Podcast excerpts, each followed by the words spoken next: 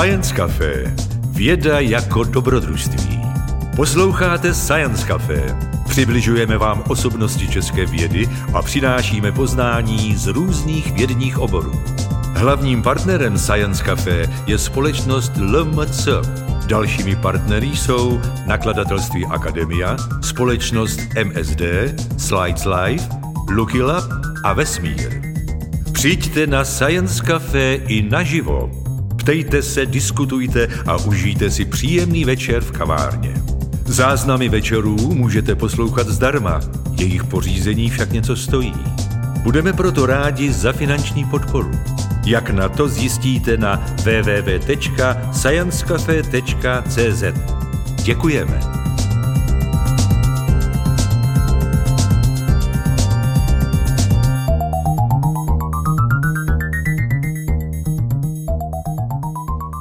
Tak dobrý večer, já vás vítám na prvním venkovním Science Café, které vzniklo s podporou městské části Prahy 2 a ve spolupráci s Kofi-Kofi, což je tamhle ten stánek s kávou, kde si můžete dát, co je vašemu jazyku blízké a užít si dnešní večer o to víc.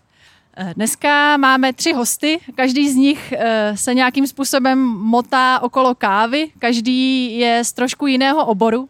A každý by vám rád nabídnul svůj úhel pohledu na tuto unikátní plodinu. Dozvíte se něco o tom, jak káva získala na věhlasu a jak se stala oblíbenou kratochvílí Evropanů. Dozvíte se něco o diagnóze se zkratkou F15.2, což je syndrom závislosti na stimulancích, mezi které patří mimo jiné i kofein. A také vás vezmeme na cestu do kávového pásma, do Etiopie a do dalších zemí, kde se káva pěstuje. Každé to povídání bude trvat zhruba 15 minut a po každé přednášce budete mít prostor na to, abyste se zeptali, na co budete chtít. Opět na to bude zhruba 15 minut, takže každému věnujeme přibližně půl hodiny. A myslím, že už není třeba otálet a můžu poskytnout tady svoje místečko panu docentu Karlu Černému, což je přednosta Ústavu dějin lékařství a cizích jazyků na První lékařské fakultě Univerzity Karlovy, který se zabývá tématy nejen z historie lékařství, ale i okolnostmi příchodu 3 nových nealkoholických nápojů, čaje, kávy a čokolády do Evropy. Schválně jsem řekla nápojů a zmínila jsem čokoládu, ale to vám vysvětlí už sám. Je to vaše. Děkuji. Dámy a pánové, vážení kávomilci, já tedy budu mluvit o dějinách kávy především v evropském kontextu. Ten prapůvod v severovýchodní Africe a jižní části arabského poloostrova to nechám povolanějším. Nicméně musím tedy na začátek říct něco o té čokoládě. Je to tak, že káva přichází do Evropy v okamžiku, který bychom mohli nazvat kulinářskou revolucí 16. století. Kulinářskou revolucí proto, že v té době, to je období zámořských objevů a rozvoje koloniálních impérií, dochází k prudkému rozšíření geografického obzoru evropské populace a to se projevuje mimo jiné tím, že se do Evropy dostává množství poživatin, které do té doby byly buď velmi vzácné, jako například cukr, to nás také zajímá v souvislosti s kávou, anebo zde byly zcela neznámé. A do této skupiny patří třeba kukuřice, rajčata, paprika, později brambory nebo vanilka. A jedním z projevů tadyhleté kulinářské revoluce je i příchod 3 kofeinových nápojů, které se v 16. století objevují v evropském prostoru. A to jsou čokoláda, čaj a káva, a to v tomto chronologickém pořadí. Z toho, co jsem řekl, vyplývá, že tady čokoláda je původně nápoj, totiž ta čokoláda, kterou si chodíme všichni kupovat a někteří jsme na ní i dosti závislí, a která se prodává v tabulkách a v belgických pralinkách, to je vlastně původně takový meziprodukt. Čokoláda v tom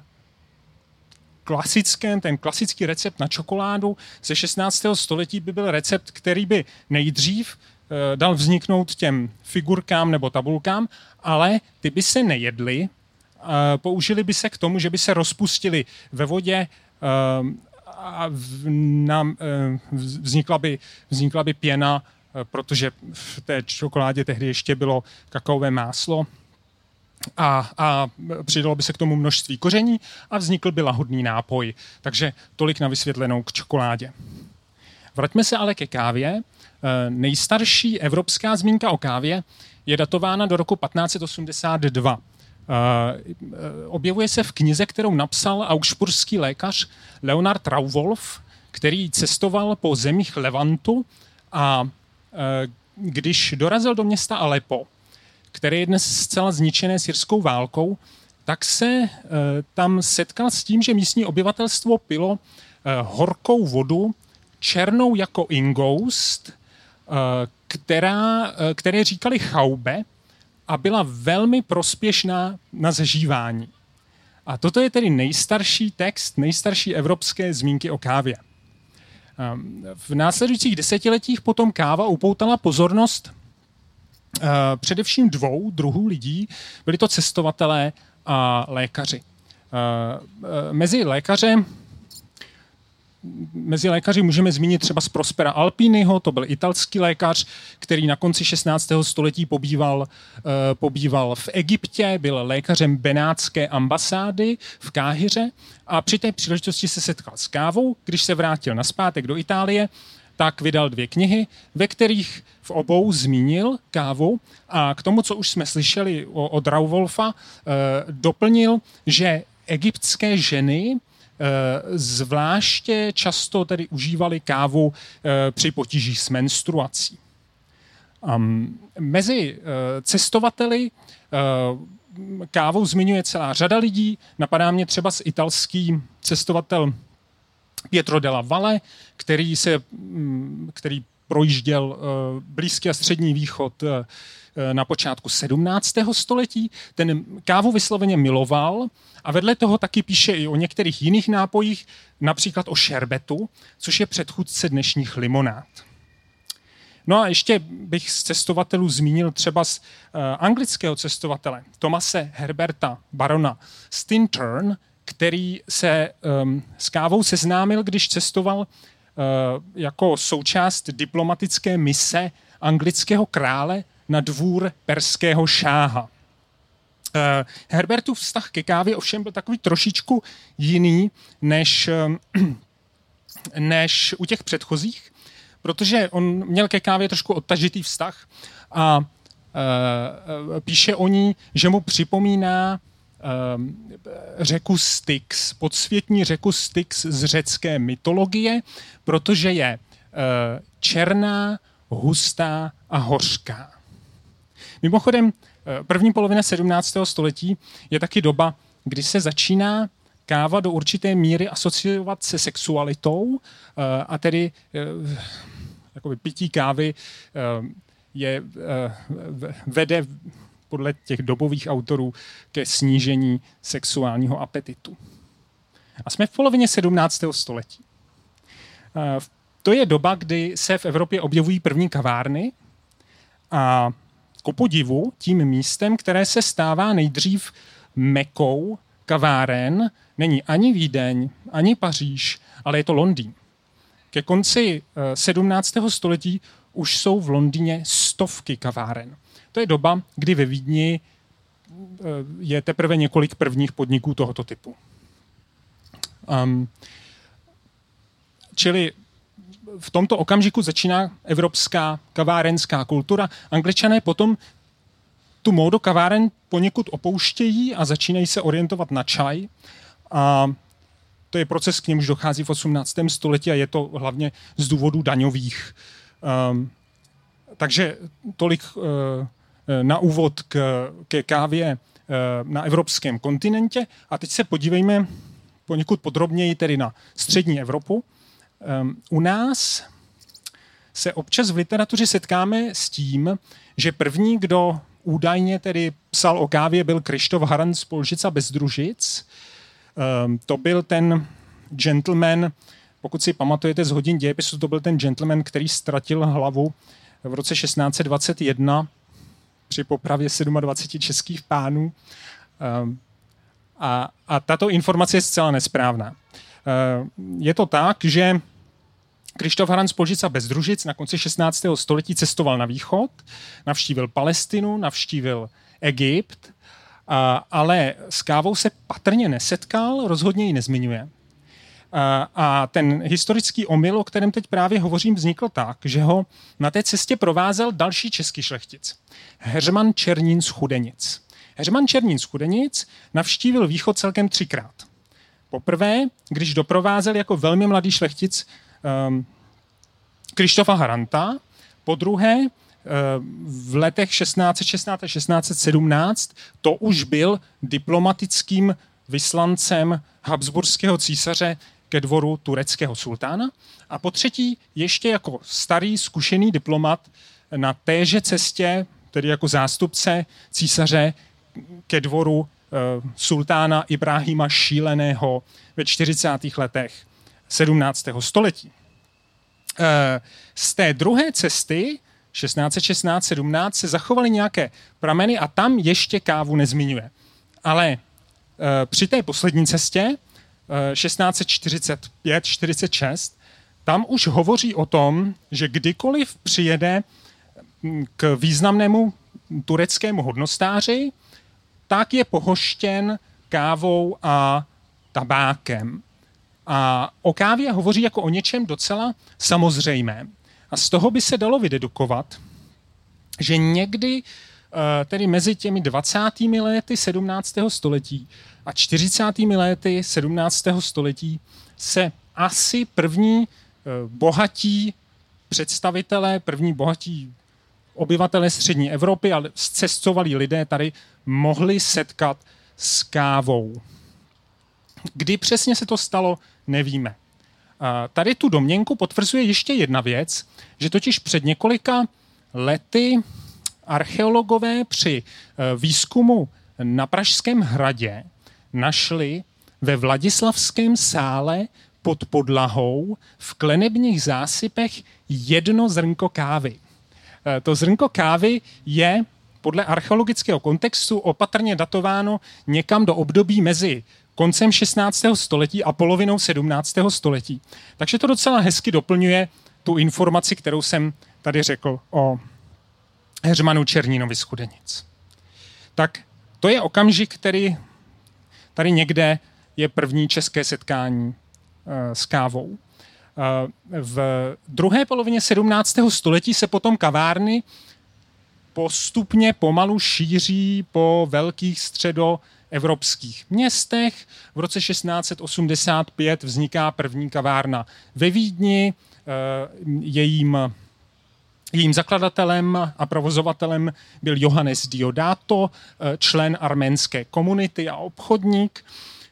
No a Praha na sebe dala čekat ještě několik desetiletí, ale někdy na začátku 18. století vzniká první pražská kavárna.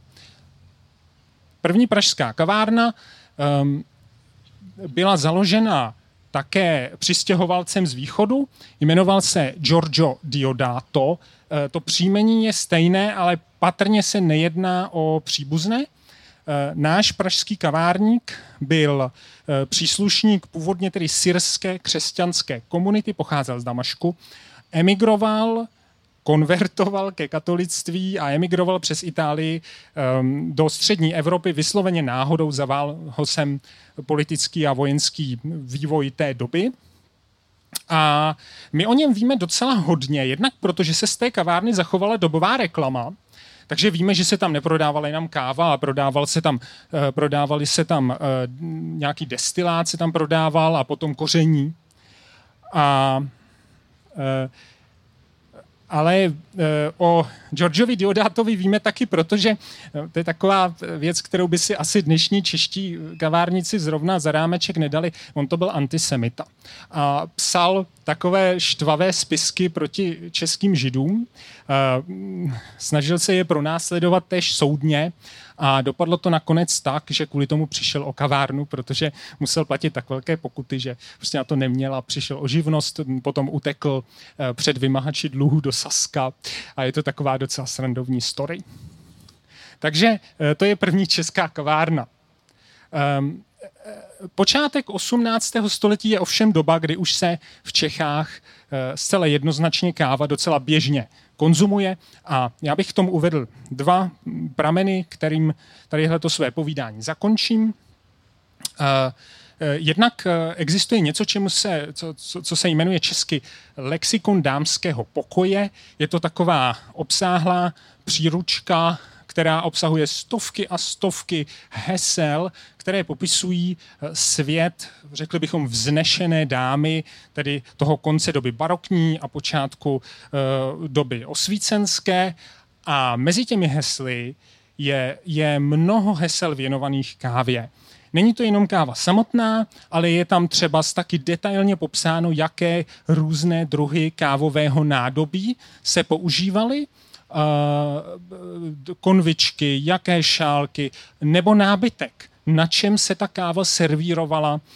Takže tady vidíte, že tady už byla nějaká rozvinutá, říká se tomu historicky materiální kultura konzumace kávy. No a poslední věc, kterou bych zmínil, je taková zajímavost, která se tentokrát váže k Praze, totiž, že v roce 1720 byla na lékařské fakultě tehdy Karlo Ferdinandovy univerzity, dneska Univerzity Karlovy, obhájena disertační práce. Autorem té disertační práce byl Leonard Ferdinand Meissner z Löwenberku a je to práce, která se zabývá kávou, čajem, čokoládou a tabákem. A když si ji přečtete, ona je napsaná v latině, tak vidíte, že ten člověk skutečně věděl, o čem mluví, že třeba u kávy popisuje, že se káva kupuje prostě nepražená, máte tam recept na to, jak přesně tu kávu připravit, jak si ji upražit, jaké množství kávy do šálku a tak dále. A to je tedy taková pražská zajímavost týkající se počátku dějin kávy. No a myslím si, že tím bych mohl tu svou promluvu zakončit, takže děkuji vám za pozornost. Tak já moc děkuju za vaši poutavou promluvu a pokud máte nějaké dotazy, tak teď je ta pravá chvíle je položit. Jenom vás poprosím, abyste vždycky dali vědět a já vám donesu mikrofon, aby vás slyšeli i ostatní. Hlásí se někdo? Ne, v tom případě já se zeptám. Mě by zajímalo, v jaký podobě se káva dříve pila. Dneska je ta nabídka široká od triple espressa až po dýňové kafé latte, tak jak čemu holdovali lidé dříve. Je zajímavé, že na východě, takhle těch možností bylo daleko méně než dneska. Na východě je taková zajímavost, že se setkáváme s popisy, že v Sýrii se vaří káva v obrovských množstvích a pak se vlastně jenom ohřívá před tou konzumací. Jo? Čili asi kvalita toho nápoje jako nebyla vysoká. Příměsi do kávy, jako je mléko, se objevují takové ty běžné příměsi, jako například oslí mléko. Že? Ty se objevují na konci 17. století. Především v lékařských kruzích, protože se věří, že to má nějaký prostě terapeutický účinek. A jinak teda taková zajímavost je, že tady ve střední Evropě, že v Evropě existovaly dva druhy přípravy kávy, dva způsoby. Jeden byl takový tradičně evropský a to bylo taková řidší káva. Já jsem si to i zjišťoval, přepočítával na gramy. Ale vedle toho v roce 1685 ve Vídni vyšla kniha, která se jmenuje Bevanda Asiatica. Jejím autorem byl Fernando Marsili. To byl italský šlechtic, který působil v habsburských službách a v 80. letech 17. století jako voják byl zajat během války mezi Habsburky a Turky. Byl zajat Turky a strávil několik let v tureckém zajetí. A ti Turci ho nutili vařit ve vojenském táboře kávu. Takže on se naučil, jak Turci vařili kávu. Já myslím, že to byla taková pěkná tečka za tou vaší přednáškou. Děkujeme moc. Takže i pro vás bude ta přednáška nazvaná Triple Espresso, protože my jsme se jednou bavili se švédským kolegou, který pracoval na Max Planck institutu a ten právě říkal, že ve Švédsku je běžný si dávat triple espresso a já jsem se s tím nepotkal třeba ani v Itálii nebo v zemi, kde se mám pocit, ta kávová kultura docela pěstuje. V Čechách taky jsem zatím nenarazil, tak já doufám, že Science Café bude do budoucna nabízet tuhle variantu. A proč triple, to možná i je to téma té jako bezpečné nějaké dávky, nebo tak, jak jsem to tak jako dohledával v literatuře. A ještě bych se rád zeptal, jestli někdo chuť na dobrou brazilskou kávu. Je tady někdo? Ne. Jeden? Dva. Jinak v tom filmu Kulový blesk tuhle roli měl hrát Jan Werich, ale ze zdravotních důvodů to nějak odmítl. A proč se na to ptám? Protože jak vidíme v roce 78, kdy ten Kulový blesk byl natočen, tak nikdo o brazilskou kávu zdaleka zájem neměl a teď jsme se dostali do doby, kdy ta konzumace neustále stoupá směrem k té kvalitnější kávě. Průměrný Čech pije něco přes 4,3 kg té kávy, ale zase, když zase skočím do té Skandinávie, tak třeba Finové pijou až 12 kilo na osobu, takže tam ta konzumace paradoxně je i větší, třeba než v Itálii a v Americe je třeba na 5 kilech, takže tam máme velký rozdíly. A ještě, kam bychom to zařadili, teda jsou to poruchy vyvolané užíváním jiných stimulancí, včetně kofeinu, F15 je ta psychiatrická diagnóza.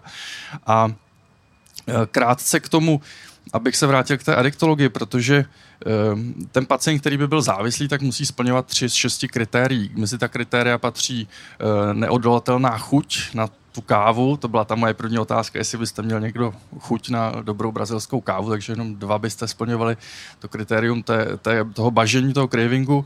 Co se týče tolerance, tak to je další kritérium, to znamená ten uživatel zvyšuje množství kávy, aby dosáhl těch účinků předtím vyvolaných malým množstvím kávy, takže tam určitě část z nás, kdo pijou větší množství kafe, tak tu toleranci mají vyšší. Pak by tam patřila ztráta kontroly, pokud jde o množství konzumované kávy nebo času stráveného s kávou, to znamená, že bych si řekl, půjdu jenom na jedno kafe a místo toho bych vypil. To známe spíše s alkoholem, ale s kávou to nebývá tak běžný. Takže to nedevastuje většinou nějak životy a vztahy.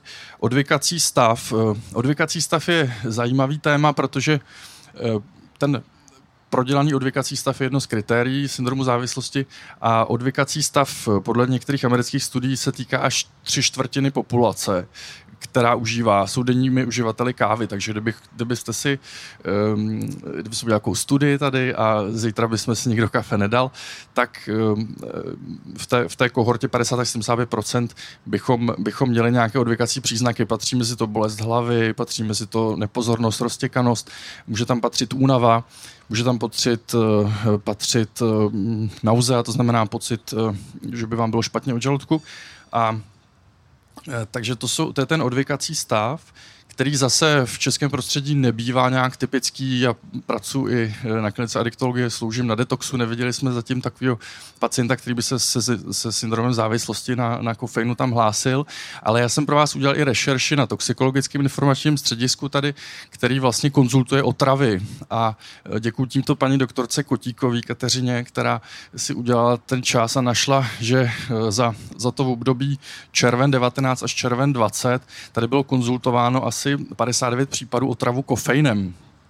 Jinak, takže není to úplně marginální téma, ale spíše se, co se týče těch preparátů, s kterými se to konzultuje, tak jsou to spíše tabletové formy, jsou to různé energy drinky. Tam bych viděl i docela třeba rizikový výskyt u dětí a nezletilých, protože často se nám teď rozvíjí díky koronakrizi krásně digitální závislosti a děti často, aby ráno vstali, tak si po ránu teenageři třeba dají energy drink, který si koupí, který je volně prodejný a řekl bych, že třeba i množství toho konzumovaného kofeinu touhle cestou je docela zajímavý trend. A No jinak, co se týče třeba množství toho kofeinu, tak v presu jeho mezi 50 až 200 mg, odhaduje se tak 100 nebo 150 mg, že nějaký průměr, a ten kofein je chemicky 137 trimetylxantin pro milovníky chemie, tak to jsem se taky zařadil. A jinak jsem vlastně ještě zjišťoval, že vlastně kofein obsahuje celá řada dalších rostlin, nebo bylo to spíš překvapení, včetně třeba fazolí, nebo ty rostliny to používají jako pesticid, aby odlákali predátory, včetně člověka. A ještě co se týče teda toho psychiatrického dopadu, jo, jako kofeinu. Kofein třeba v americké klasifikaci má speciální přihrádku kofeinem indukovaná úzkost. Je to něco, co v naší populaci, kde úzkostně depresivní poruchy patří mezi velikou skupinu, tak tam právě často se těch pacientů ptáme jako psychiatři, kolik pijete kafí, a v případě, že trpí úzkostí, tak to samozřejmě doporučujeme nějakým způsobem snižovat. Takže to bych řekl, že je mnohem větší skupina pacientů, než ti, co jsou skutečně těžce závislí na kofeinu.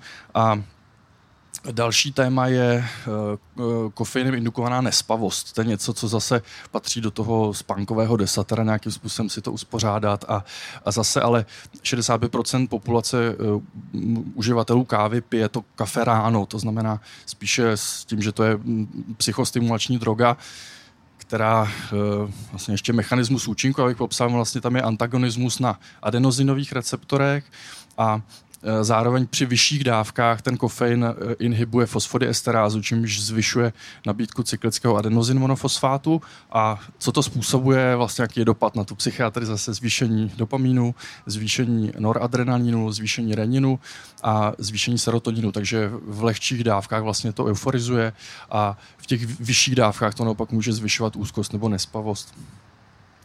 Za bezpečné se považuje zhruba do těch dávek 400 mg za den, i když třeba v té Americe až 30% populace konzumuje víc než 500 mg za den. A ještě jsem se koukal, protože tady máme i těhotné, což je dobře, takže u těhotných je to zhruba do těch 200 mg za den. Ano, ne, budu to zmiňovat. Jinak ty vyšší dávky třeba u těhotných zrovna mohou zvýšit výskyt potratu a předčasných porodů u matek s konzumací více jak 600 mg za den, zase podle toxikologů, takže kdo plánujete otěhotnit, tak doporučuji se na to i zaměřit. No. Jinak co se týče interakce s dalšími drogami, tak účinek kofeinu zvyšuje třeba alkohol, naopak ho snižují látky, jako je tabák nebo marihuana, a kofein může brzdit absorpci kalcia, což zase třeba u osteoporózy může být významná jako nežádoucí účinek. A jinak přechází i do mateřského mléka pro kojící maminky a je to asi 1,5% z té matčiny dávky je vylučováno do mateřského mléka. A to je asi, přemýšlím, všechno, co jsem vám v té čtvrthodince nějak tak chtěl zmínit. Možná ještě, kdo v té populaci vlastně pije nejvíc, tak zase ve Spojených státech se dělá studie podle věkového rozložení, tak nejvíc vlastně pijí lidi mezi 50. a 64. rokem. A takže to je asi... To je asi k tomu, tak abych to stihl v té čtvrthodince. Já vám moc děkuju. A opět je tady prostor pro vaše dotazy, takže pokud nějaké máte, tak já vám donesu mikrofon. Teď nevím, kam dřív. Na začátku přednášky jste tam mluvil o tom, že různý národy vypijou různý množství kávy, ale chtěl jsem se zeptat, za jaký období to je. Mluvil jste o kilogramech, tak jestli je to za život nebo za rok... Mělo by to být za rok, jo? Já jsem úplně, nejsem zase statistik, ale to si myslím, že je roční a je to jako průměrná konzumace, není to medián, takže určitě samozřejmě někdo, tamhle třeba kolegyně, co pije 15 kafí, tak určitě bude zvyšovat ten průměr, ale to si myslím, že je per capita na všechny, jo? Takže za rok. Já bych se chtěla zeptat na ten kofein obsažený ve fazolích, protože mě to zaujalo. Kofein je samozřejmě v kdečem, třeba i včetně té čokolády, ale zajímalo mě, jestli právě v těch fazolích je teda nějak jako signifikantně větší množství, jestli když, nevím, jako si dám větší porci fazolí k obědu, jestli to zabrání tomu absťáku, když si nedám kafe. Tak teprve koncentrace dělá z léku jed, se říká v lékařství, a myslím si, že já teda procentuálně nevím, ale co se týče množství kofeinu, tak i bezkofeinová káva obsahuje kofein, pro vaši představu. A jenom třeba co se týče těch kávových zrn, tak ty mají 1 až 2% kofeinu, guarana má třeba 3 až 5%, ten čaj černý má třeba 3x méně než běžný preso, běžný kafe, a na druhou stranu třeba zase jsme se tady s kolegou bavili, že možná některý bílý čaje, některý druhy zelených čajů mohou toho kofeinu mít i paradoxně víc než třeba překapávaná káva. Jinak mi ještě přišlo docela zajímavý, že vlastně Češi jsou milovníci turecké kávy, která zase neodpovídá tomu, jak se kafe v dnešní době pije v Turecku. A to možná by okomentoval tamhle kolega, že se vlastně nezalejvá ta dracená káva jako vařící vodou, ale spíš se vaří v nějak té džezvě, jak jsem pochopil. Takže to je ještě zajímavá poznámka.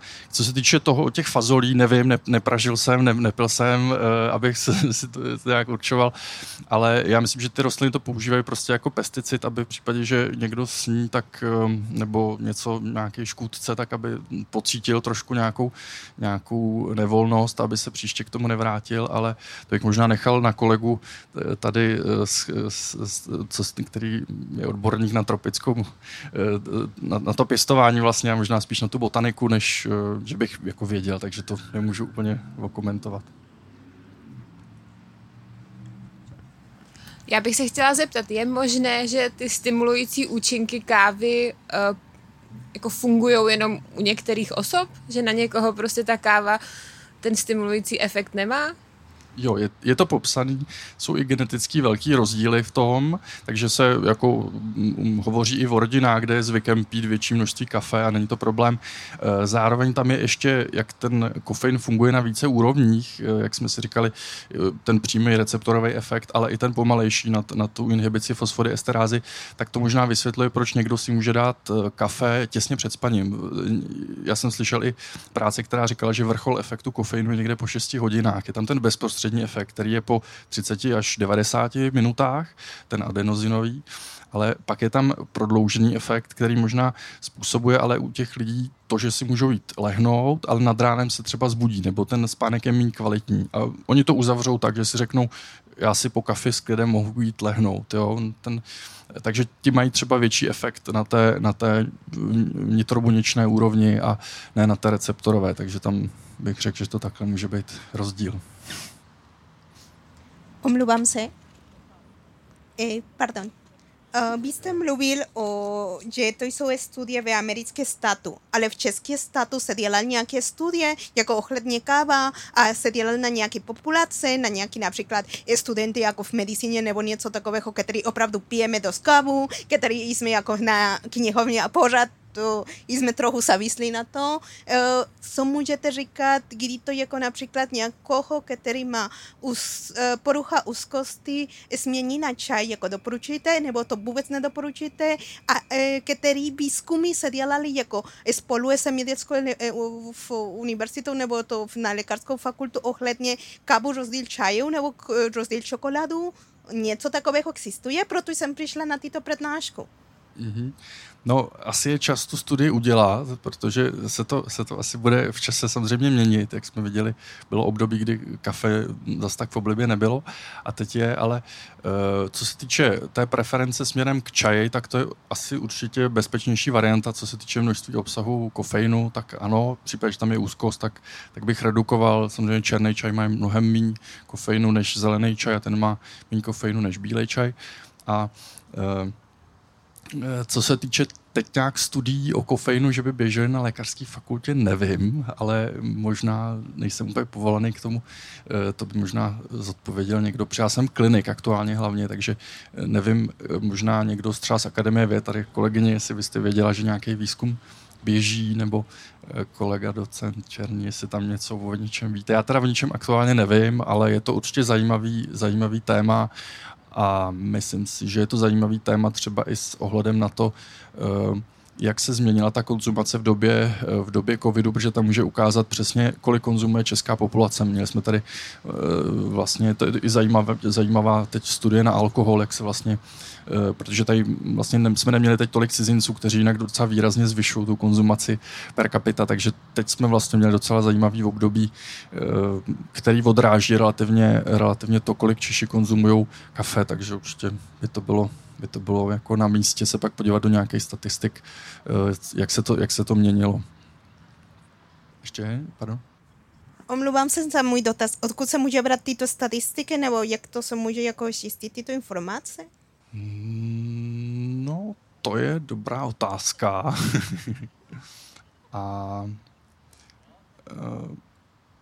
Asi Český statistický úřad by měl mít jako data o konzumaci různých věcí, takže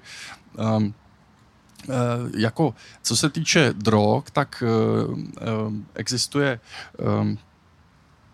docent Viktor Mravčík, který publikuje každý rok statistiky o konzumaci legálních i ilegálních drog, takže tam by mohlo tohle být jako zobrazeno a nevím o tom, že by teď běžela třeba studie konkrétně na kofein, třeba zrovna u těch adolescentů, ale Národní monitorovací středisko by mělo monitorovat vlastně všechny potenciálně návykové látky od kofeinu přes tvrdý drogy, gambling, online hry a tak dále, takže tam by možná bylo dobrý zacílit dotaz a ti by vám to řekli přesněji. Jo, taky děkuju za dotaz. Ještě mám jeden. Dobrý, chci se ptát, jestli při konzumaci většího množství kávy je nějaký negativní efekt na mozek, na mozkové buňky, nějaká degradace? Co to... No... Asi je to zase o tom množství, jo.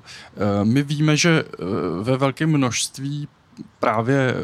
při prenatálním vývoji, jako to tomu plodu nesvědčí třeba, jo? Tak to jsme si říkali, takže asi jako úplně je to o té dávce. Ty dávky do 400 mg se všeobecně považují za bezpečnou variantu. Samozřejmě kofeinem se můžete i otrávit a jde o to kolik. Jo? Jako...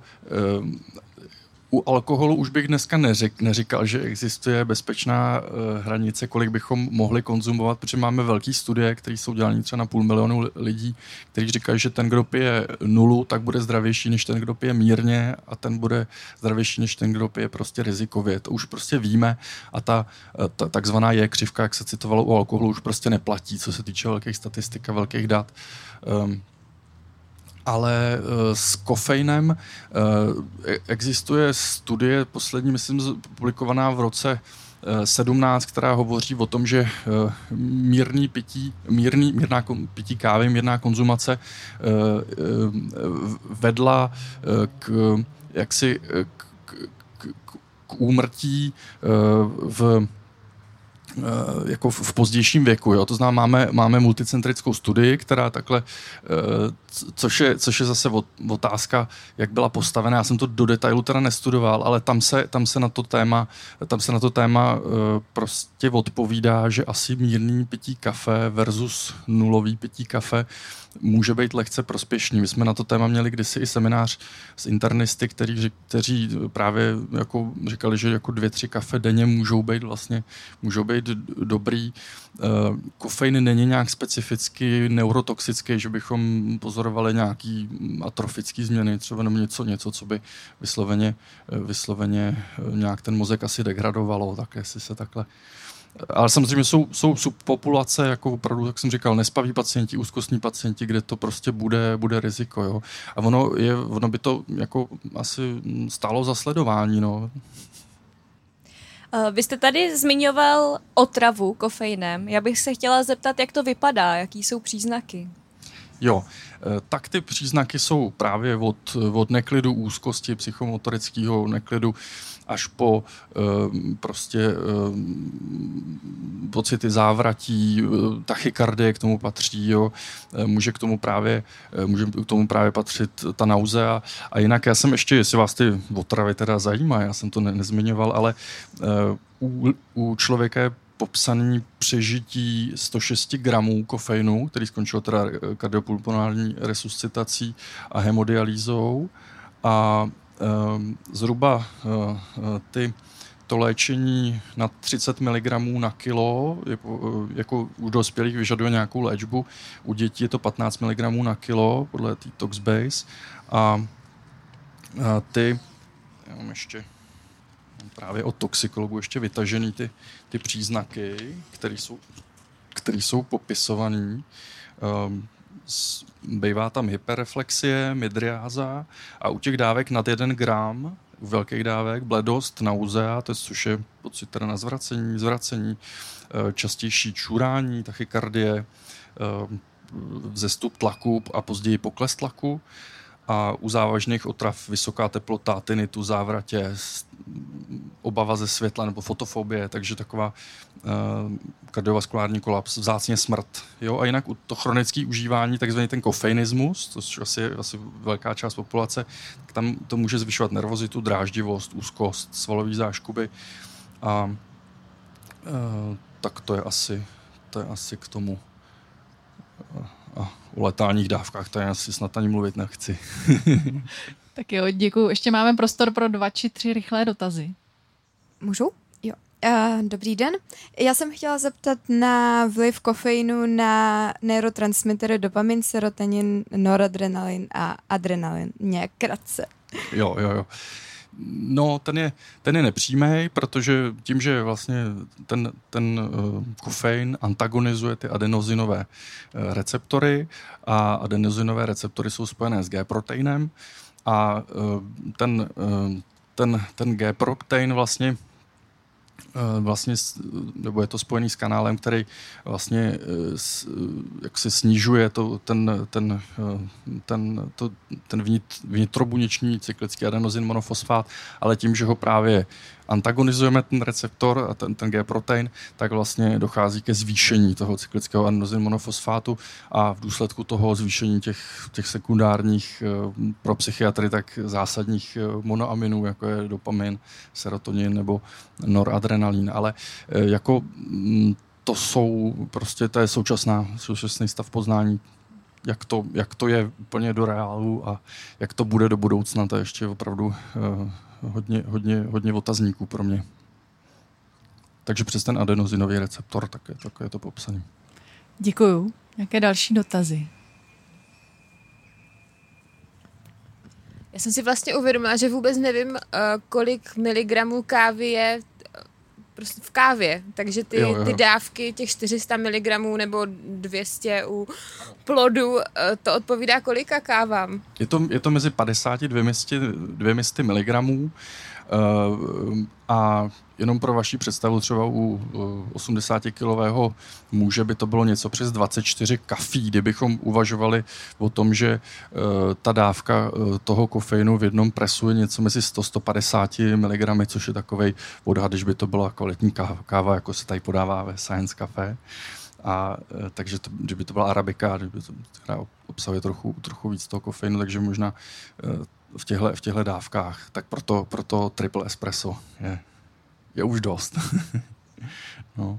A jenom ještě poslední, možná bych udělal ten kvíz, kdo si zapamatoval ten chemický název kofeinu, tak může si dle vlastního výběru vybrat kafe a gratuluju tímto a řeknete ho nahlas? Jo. 137 trimetylxantin. Takže prosím potléska. Můžete si vybrat. Které si netrpíte nespavostí, jinak bych to nedoporučoval. Nebo se dá i jindy asi možná čerpat. Že?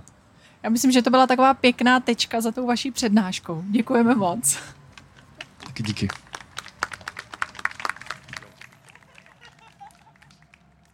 A teď mi dovolte, abych přivítala našeho třetího hosta, kterým je Zbyněk Polesný z Fakulty tropického zemědělství České zemědělské univerzity, který se zabývá tropickými a subtropickými užitkovými rostlinami a poví vám něco o kávovníku, a to nejen z pohledu biologického, ale i kulturního.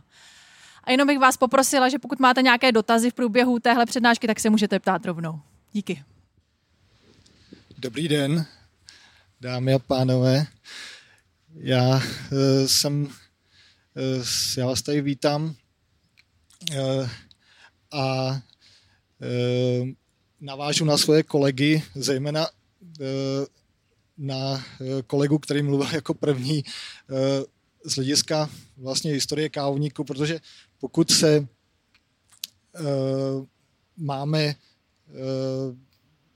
zorientovat v tom, jak se kávovník vlastně rozšířil, tak musíme dost do historie a samozřejmě kávovník, pokud mluvíme o kávovníku, tedy arabském, Coffea arabica, samozřejmě kávovník zahrnuje, dneska ten rod zahrnuje víc než 100 druhů, a které jsou původem z Afriky, ale kávovník arabský, tedy Coffea arabica, pochází z Etiopie. Přesněji řečeno vlastně z vlhkých tropických horských lesů etiopské náhorní plošiny, která se nachází v nadmořské výšce vlastně od 1500 do nějakých téměř 3000 metrů nad mořem, a zejména ve jihozápadní části Etiopie v provinciích, jako je Kefa nebo Sidamo třeba, tak to je ta původní oblast výskytu kávovníku arabského. Další oblasti, kde se kávovník arabský vyskytuje, třeba Jižní Súdán a severní Kenia, třeba u Mount Marsabit. Z této oblasti se kávovník arabský po počátcích jeho využívání vlastně rozšířil do Jemenu, kde se vlastně také začal využívat, ale původně vlastně kávovník byl tradičně využíván vlastně, protože má jedlé plody s jedlým oplodím, a ta semena vlastně v čerstvém stavu se využívala ke žvíkání a tím vlastně stimulaci, tím se vlastně využívaly tyho stimulační účinky. Potom v Jemenu vlastně tam se rozšířilo i využívání vlastně toho jedlého oplodí prostřednictvím jeho fermentace na lehce alkoholický nápoj, třeba kešr.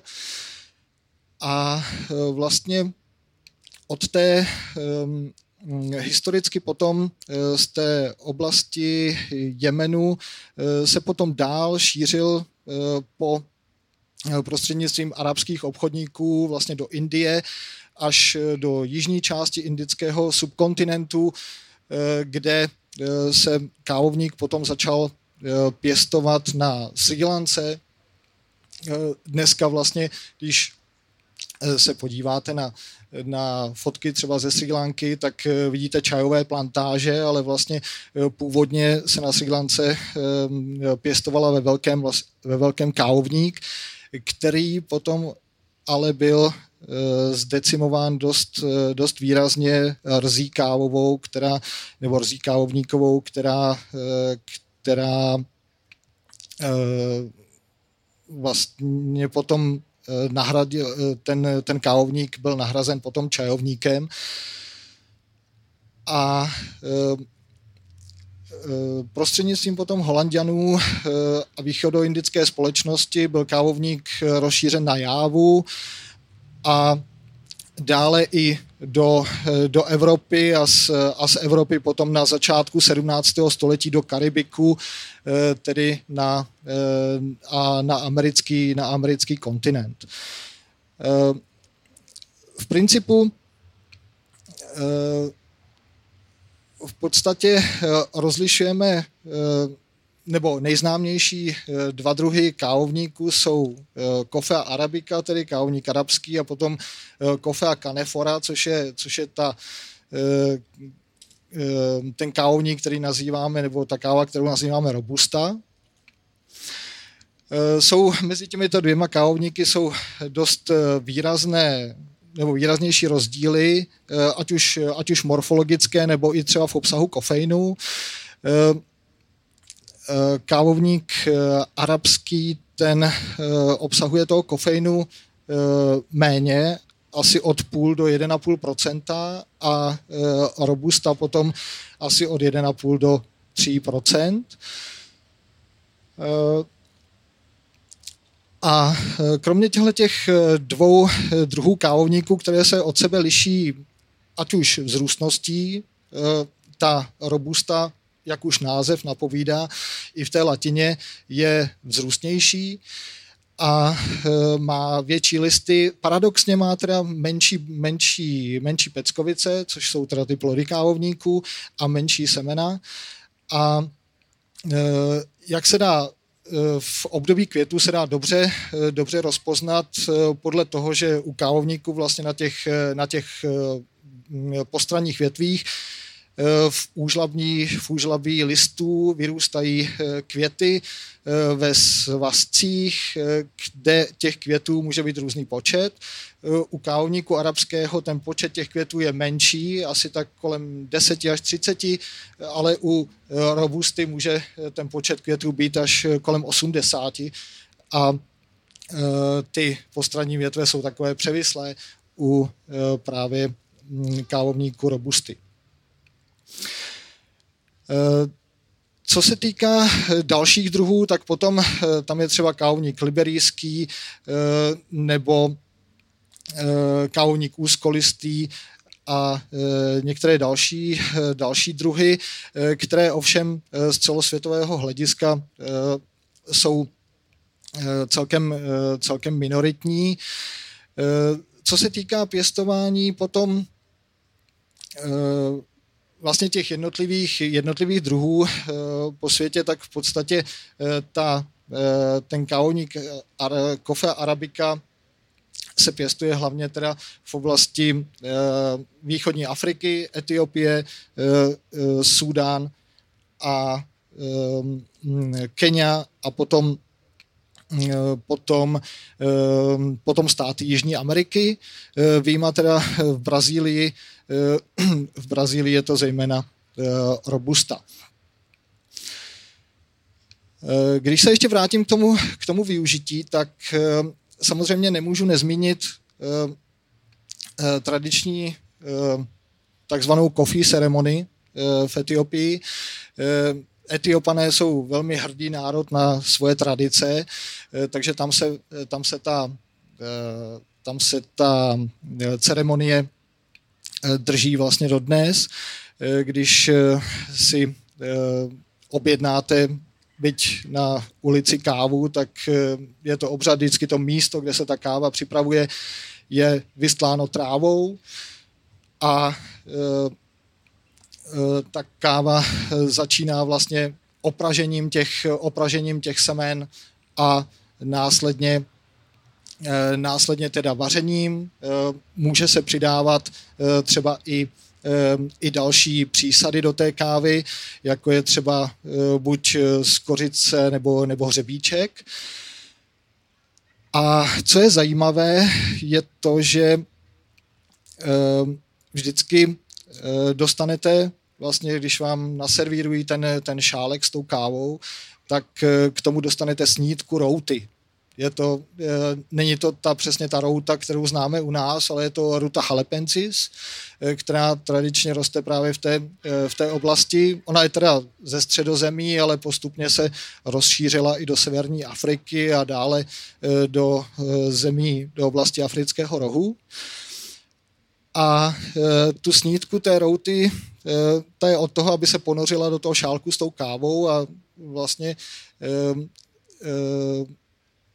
ochutí tu kávu vlastně o takovou kyselou chuť. Takže, ale je trošku, já když jsem byl několikrát v Etiopii, tak ze začátku, když jsem ještě jako nevěděl, tak jsem tu routu tam nechal ponořenou a potom jsem se rozpovídal s někým a když ji tam necháte hodně dlouho, tak potom jako ta káva je téměř jako až tak kyselá, že to už není ani moc dobré. A takže tohle to je vlastně ten tradiční rituál etiopské přípravy kávy. Ještě jsem zapomněl dodat, že když vám servírují tu kávu, tak kromě té routy ještě vám zapálí kadidlo, takže u toho hoří vlastně mistička z pryskyřicí z kadidlovníku, z druhu z pryskyřice stromů z rodu Boswellia. A to tomu dodává ještě takovou vlastně příjemnou atmosféru. Je to strašně fajn cítit tu vůni té kávy a s tím kadidlem dohromady. A ještě bych chtěl určitě zmínit, mluvil jsem o původu vlastně kávovníku arabského v Etiopii, ale třeba ta robusta, ta má původ také v Africe, ale spíš v nížinách povodí řeky Kongo. Takže rozdíl mezi tím pěstováním toho kávovníku arabského a té robusty je právě v tom, že arabika ta roste v těch vyšších polohách a nehodí se do těch nižších poloh tropů. Do těch nižších poloh tropů se právě hodí ta robusta, která je jaksi taková flexibilnější vůči těm přírodním podmínkám a taky je rezistentnější nebo odolnější proti té rzi kávovníkové. Takže ta vlastně má dneska dokonce se dělají třeba kříženci vlastně arabiky s robustou, kterým pod názvem arabusta, která vlastně měla celkem dobrý potenciál, nebo má potenciál vlastně být odolnější vůči těm podmínkám, ale samozřejmě ta kvalita kávy potom jako nedosahuje těch úplně těch parametrů té arabiky. Co se týká potom ještě využití z hlediska dalšího nebo z hlediska taky kvalita té kávy dost výrazně závisí na jejím zpracováním. Ale ještě než se dostanu k tomu zpracování, tak to pěstování kávy samotné, tak kávovník arabský se celkově množí zejména semeny. Nicméně ta klíčivost těch semen je u kávovníku arabského poměrně problematická, taky se vysévá třeba tradičně, zemědělci vysévají třeba 20 semen do jednoho místa, tak aby si zajistili opravdu, že ta semena vyklíčí. Ta vitalita těch semen po sklizni celkem rapidně klesá, měla by být vysévána tak do 2 měsíců po sklizni těch plodů.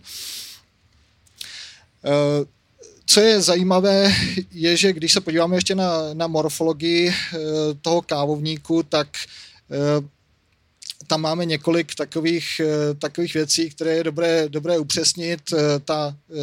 Ty plody jsou v podstatě peckovice a nicméně v literatuře třeba populární naleznete, že jsou to bobule, ale v pravém slova smyslu je to peckovice, neboť má jedlí teda jedlé oplodí a uvnitř teda tenký papírovitý endokarp, pod kterým jsou 2 semena, která jsou vlastně tou sploštělou stranou, přiléhají k sobě a tvoří vlastně kuluvitou nebo elipsoidní peckovici.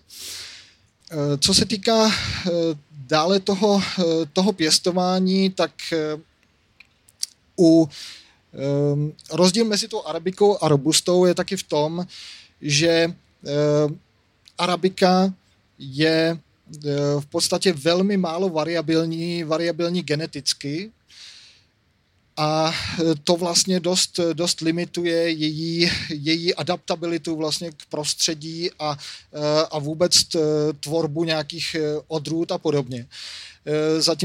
Zatímco ta robusta má tu variabilitu větší a to ji umožňuje taky třeba množení prostřednictvím vegetativních metod, to znamená řízkování, vzdušné hřížení třeba a podobně,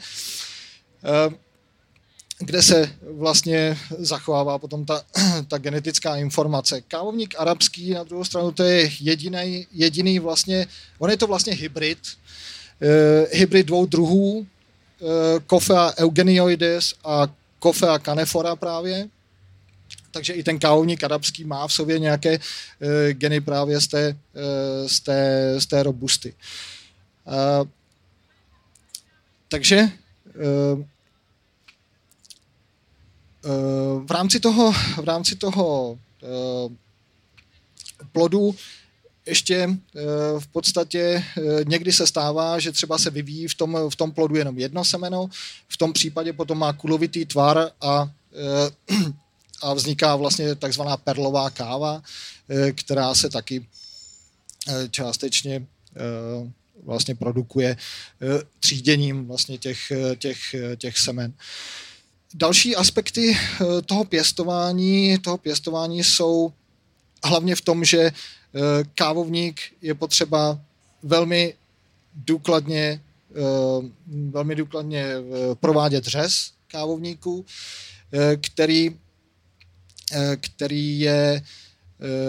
který se provádí několika způsoby, jak kávovník totiž jako v principu je strom.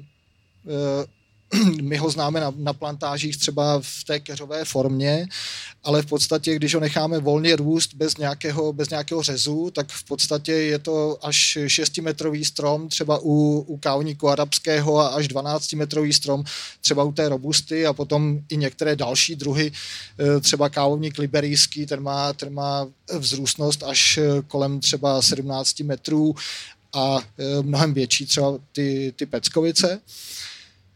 Takže ten řez vlastně nám upraví ten kávovník do nějakého tvaru a výšky, kdy je vlastně možno ho bez nějakých větších problémů sklízet a vlastně není potřeba nějakých dalších prostředků, abychom dosáhli třeba do větší výšky toho kávovníku a podobně. Nevím, jak jsme na tom s časem, možná asi už se nebezpečně blíží 8 hodina, během který to tady musíme ukončit, takže ještě povídejte, takže ale už je do 11. Já spíš bych dal asi prostor pro případně vaše dotazy, protože o pěstování kávovníku bychom mohli mluvit asi hodně dlouho. Tak jo, tak se hlašte zase, prosím. Tak já bych měla 2 dotazy. Já začnu tím prvním. Mě by zajímalo, že když si představíme spoustu kulturních plodin, ať už je to kukuřice, meloun nebo třeba banán, tak předci z přírody vypadají fakt hodně jinak. A mě by zajímalo, jak se ta domestikace projevila u toho kávovníku. Jestli nějaký jako předek kávovníku vypadal podobně, nebo jestli se projevila nějak výrazně. Vypadá téměř identicky, bych řekl.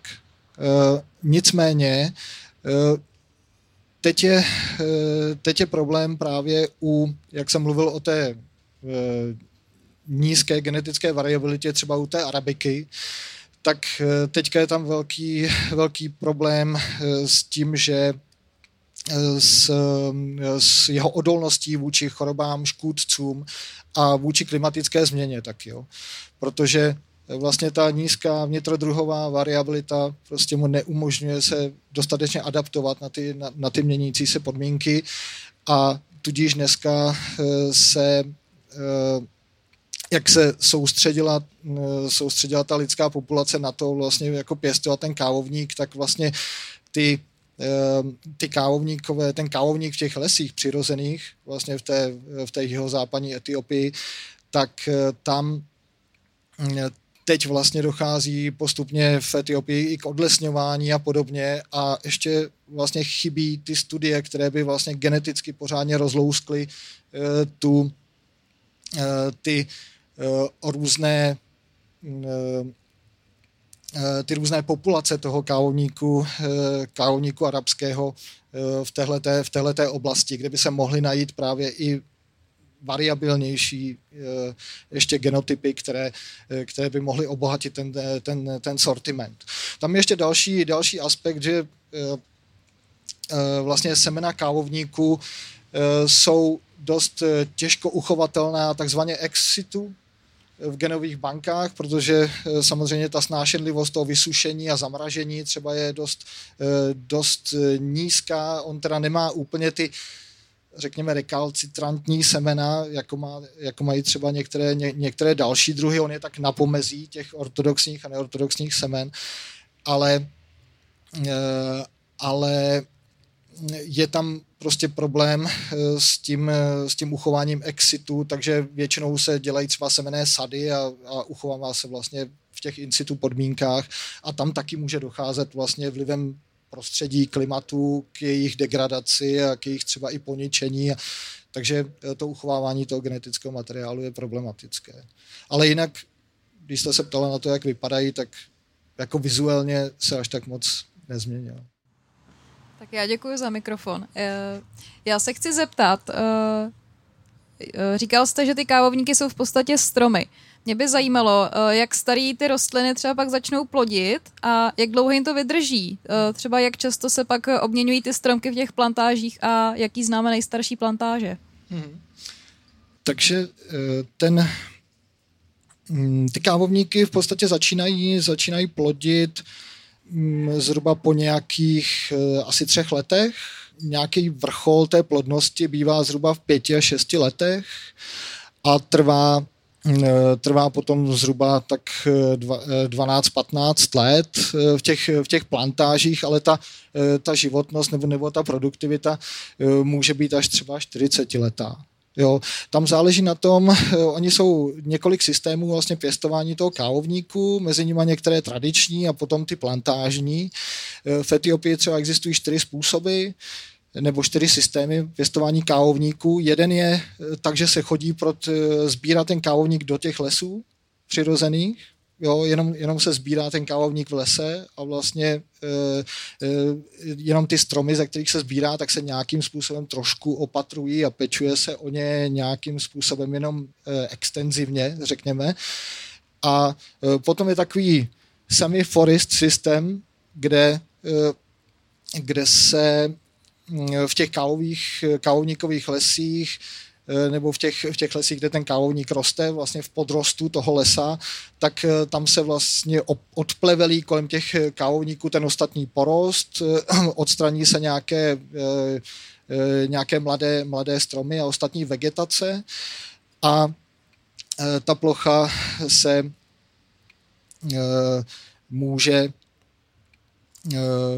může dosadit třeba nějakými ještě sazenicemi přirozeně vlastně regenerovanými v tom lese. Jo. Ale některé stromy se tam nechávají vlastně, ty větší stromy se ponechají, které slouží vlastně ke stínění toho kávovníku. To je taky důležitý aspekt, že vlastně ten kávovník potřebuje minimálně v těch počátečních stadiích vegetace nějaké přistínění. Potom je způsob takový zahradnický, řekněme, kdy se ten kávovník přinese vlastně buď ty sazenice, co vyrostou vlastně přirozeně, anebo ze semen se vypěstují kávovníky, které se potom vysadí v okolí těch obydlí, těch drobných zemědělců třeba, kteří to pěstují a vlastně vytvoří to takový, řekněme, agrolesnický systém v těch užitkových zahradách, kde rostou různé druhy užitkových dřevin společně s tím kávovníkem a ty jsou právě dneska jako jedním z největších zdrojů vlastně té genetické variability toho kávovníku. No a potom je ten plantážní způsob, který můžeme teda rozdělit na kávovník, který je bez stínění ostatními stromy anebo zastíněný dalšími stromy. To má svoje výhody a nevýhody, samozřejmě nějakou teda rovnoměrnější zrání těch peckovic nebo i nižší třeba rozvoj rzy kávovníkové na těch plantáží, které jsou pod plným sluncem, ale na druhou stranu zase z hlediska vývoje toho kávovníku, jeho i výše té produkce, potom při tom částečném třeba přistínění ten kávovník prospívá daleko lépe, třeba v souvislosti částečně třeba s přihnojením.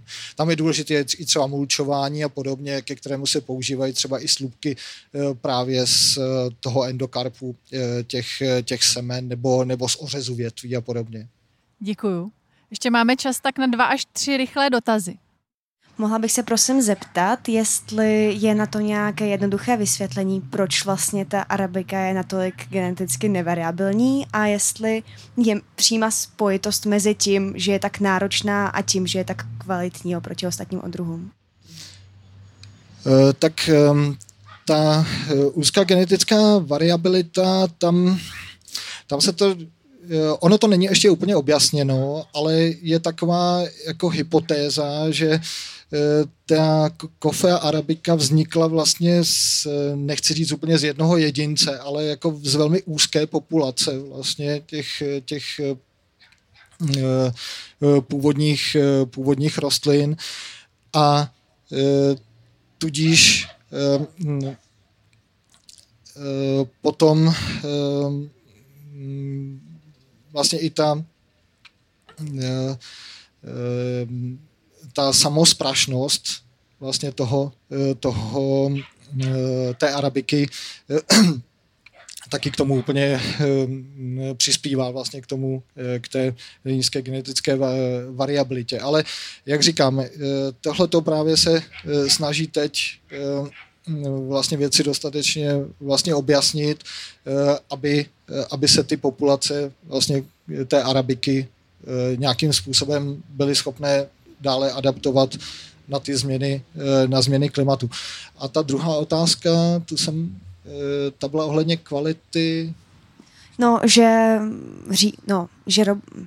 Že arabika je kvalitnější a tak dále, že vlastně bohatší ta vůně a ta chuť než robusta a jestli to je napřímo spojené s tím, že je náročnější pro pěstování, nebo to je prostě jenom, že to, co je náročnější, se považuje za kvalitnější, nebo jaká je v tom spojitost? Já si myslím, jako takhle, těžko říct, jak je kvalitnější, jako samozřejmě tam záleží na nějaké preferenci chuti, protože samozřejmě ta spíš bych řekl, že ta arabika je spíš limitovanější tou adaptací na ty přírodní podmínky, jo, v těch tropech.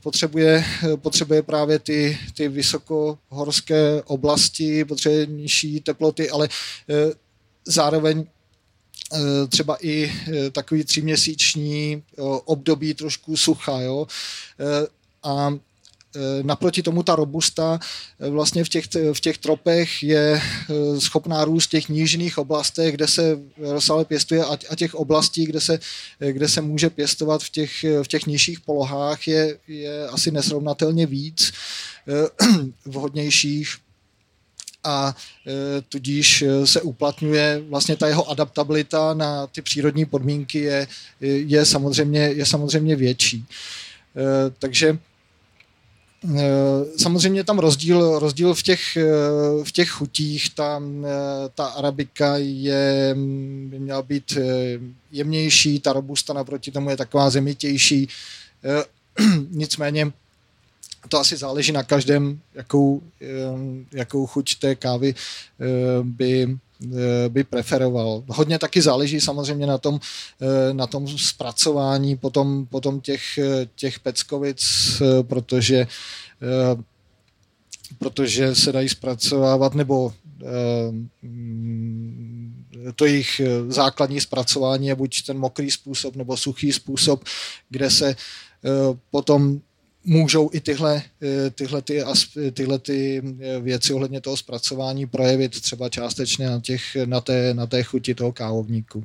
Můžu mít taky jeden dotaz, který se týká nějak jako jak je to s ekologickou udržitelností třeba pěstování toho kafe, kdybychom chtěli pěstovat nějakou biokávu s minimálním teda zásahem třeba pesticidy nebo tak, jaký by byl ten trend, nebo vy jste hovořil o tom jedlým lese, to se mi tak jako líbilo, že to jako má těch víc pater, a co byste k tomu doporučil, to je první věc, a jako jestli tam je odrůdová nějaká jako rezistence, dejme tomu.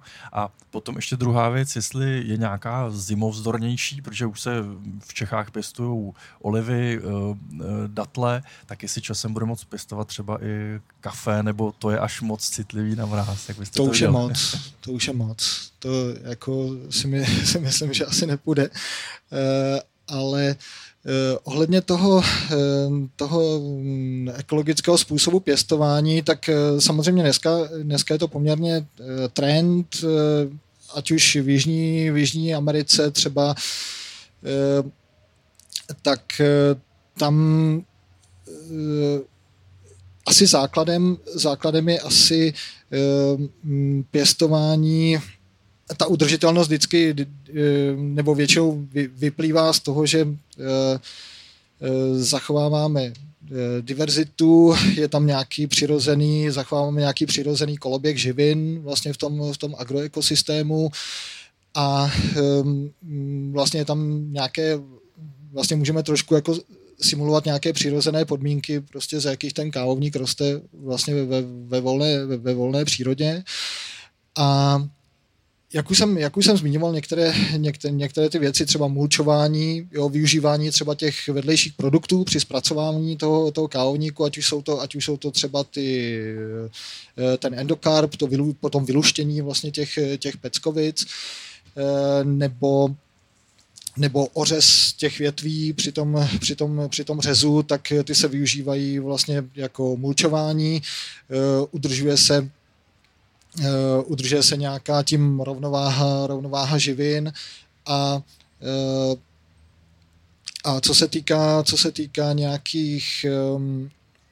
nějakého přihnojování nebo pesticidů, tak samozřejmě z hlediska, pokud bychom pěstovali ekologicky, tak samozřejmě tam je důležité spíš vybírat teda ty rezistentnější odrůdy, pokud se podaří, vlastně vždycky jsou nějaké šlechtitelské stanice třeba v té oblasti, kde jsou nějaké odrůdy, které vykazují třeba aspoň, když ne, aspoň částečnou třeba rezistenci, nebo jsou přizpůsobivější, a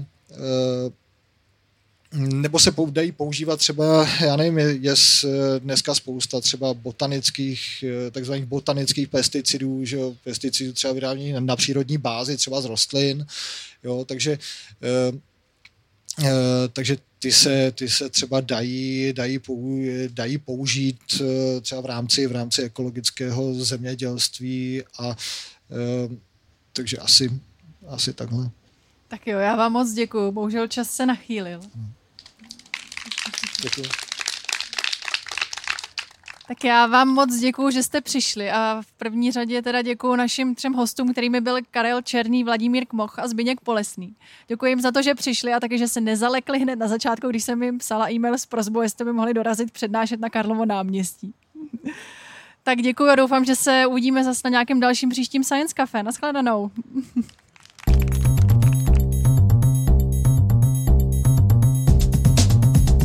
Děkujeme, že jste poslouchali Science Café.